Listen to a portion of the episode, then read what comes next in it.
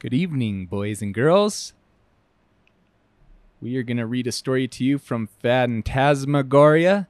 I'm Johnny, I'm Abdiel. and get ready for an origin story about doppelgangers.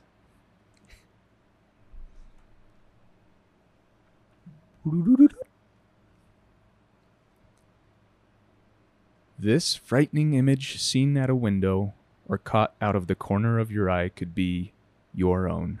It is your double or doppelganger, the sight of which can foretell your imminent death. It is sometimes described as the soul embodied, sometimes an astral projection or an aura, and it presents itself as a warning. Queen Elizabeth I reportedly saw such a vision of herself lying on her deathbed, pale and still, soon before she died. Abraham Lincoln also claimed to have seen his double, and later on would meet his imminent death. Wow. Interesting. That is pretty wacky. I didn't know such prominent people. I didn't know Link, uh, Lincoln had a a, a, a story or A instance. that- doppelganger, yeah, yeah. doppelganger. Um, also, uh, Catherine the Great also had. She was a 18th century uh, empress of Russia. Uh, her guards came to her running one night and woke her up, saying that they saw her sitting in in the throne room. So she ran over there with them. They all saw it, and she ordered them to shoot at it. I'm guessing with arrows or whatever.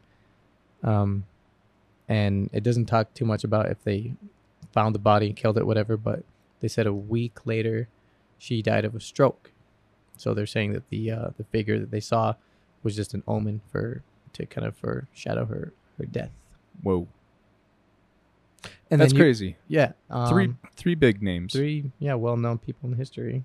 Um, and then of course in our own culture, but that's just kind of known as people that look like us. Yeah.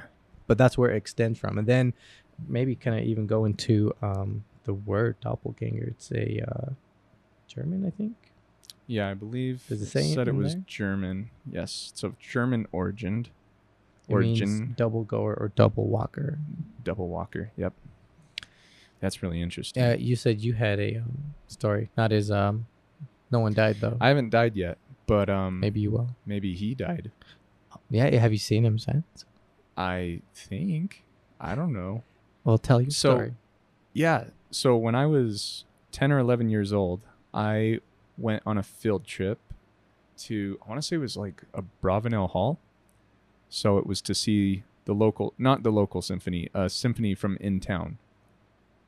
And this is where it gets a little creepier too, because, you know, I grew up playing music. I started playing piano at the age of eight. Well, like taking lessons at eight, but kind of playing even beforehand.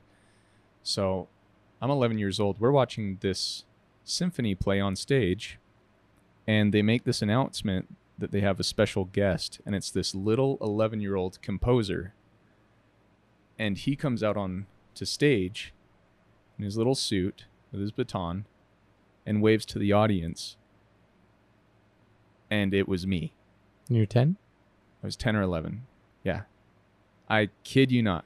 I'm not even kidding. You can eat, even if I could get a hold of uh, my friends that were in my class that day, they they kind of did this thing and did a double take. They're like, dude, do you have a long lost twin?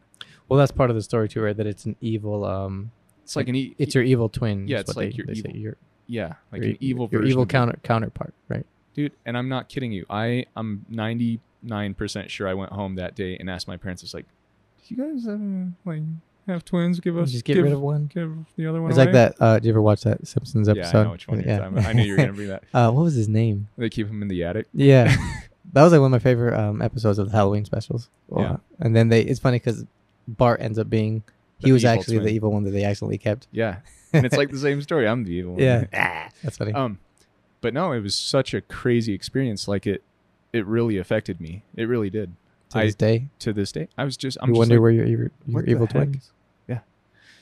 but then, yeah, coming off of that, I kind of told you too. I mean, there's also someone else that's also represented uh, by my agent as well.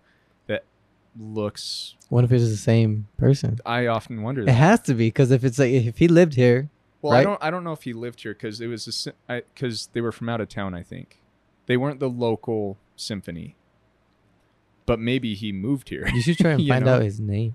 and We'll get him on the podcast. yeah, How creepy would that be? if We had someone exactly that looked like you.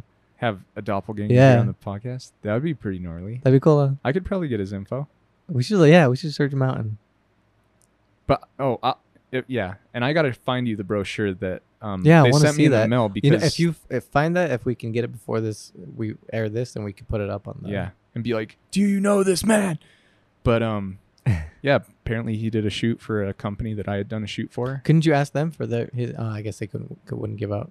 Um, you could just say it's you. I hey, don't I know. lost my info. Yeah, I'm like, hey, I, was, I did this shoot for you guys. Uh, What's my number again? What are they? what's my name again? Um, but yeah, that was kind of that's been my experience with it. So it's it was really unique, man. I it's so funny because I didn't even really think about that until this popped up today. I was Yeah. like, oh my gosh, yeah, I legit have a doppelganger. and it's crazy because I think everyone has like a doppelganger or someone that looks like them. But Mm-hmm. like when it's someone that looks exactly like you, that's crazy. It is crazy. Well, and it also says it's a form of astral projection, which is also really relevant. a lot of people have had those experiences. One of our past guests, Raven, said that he's had that. How is that tied to astral projection? Well, because astral projection, you kind of come out of your body and you can see yourself. I I don't know the Hmm. quantum physics behind it, but Well, it's that- a I mean, reflection a- of yourself. astral projection so- could be like an entire. I mean, we'll dive into that too, like eventually, you know, yeah. because it's an entirely different thing. It's like So yeah, I think doppelganger refers to the realm of just you on a different plane altogether, but then it can also be in the form of the actual physical plane that you're on, which is what I got to experience, and it was crazy. Like we had the same hair. We both had buzzed heads at the age of ten or eleven, whatever it was. I think it was like fifth grade, so ten. Yeah, and but yeah, dude, this little dude came out and he was conducting a symphony of people older than him. crazy. And it was just weird because they're like, yeah, he's like pretty talented musician. I was like, I, well, I'm not talented, but I'm, a, musician too. um, but yeah, so that's my story. cool. Kind of crazy. But that is our story for today from Phantasmagoria On doppelgangers. by Terry Breverton. Thanks for stopping by, everybody. We'll see you again soon.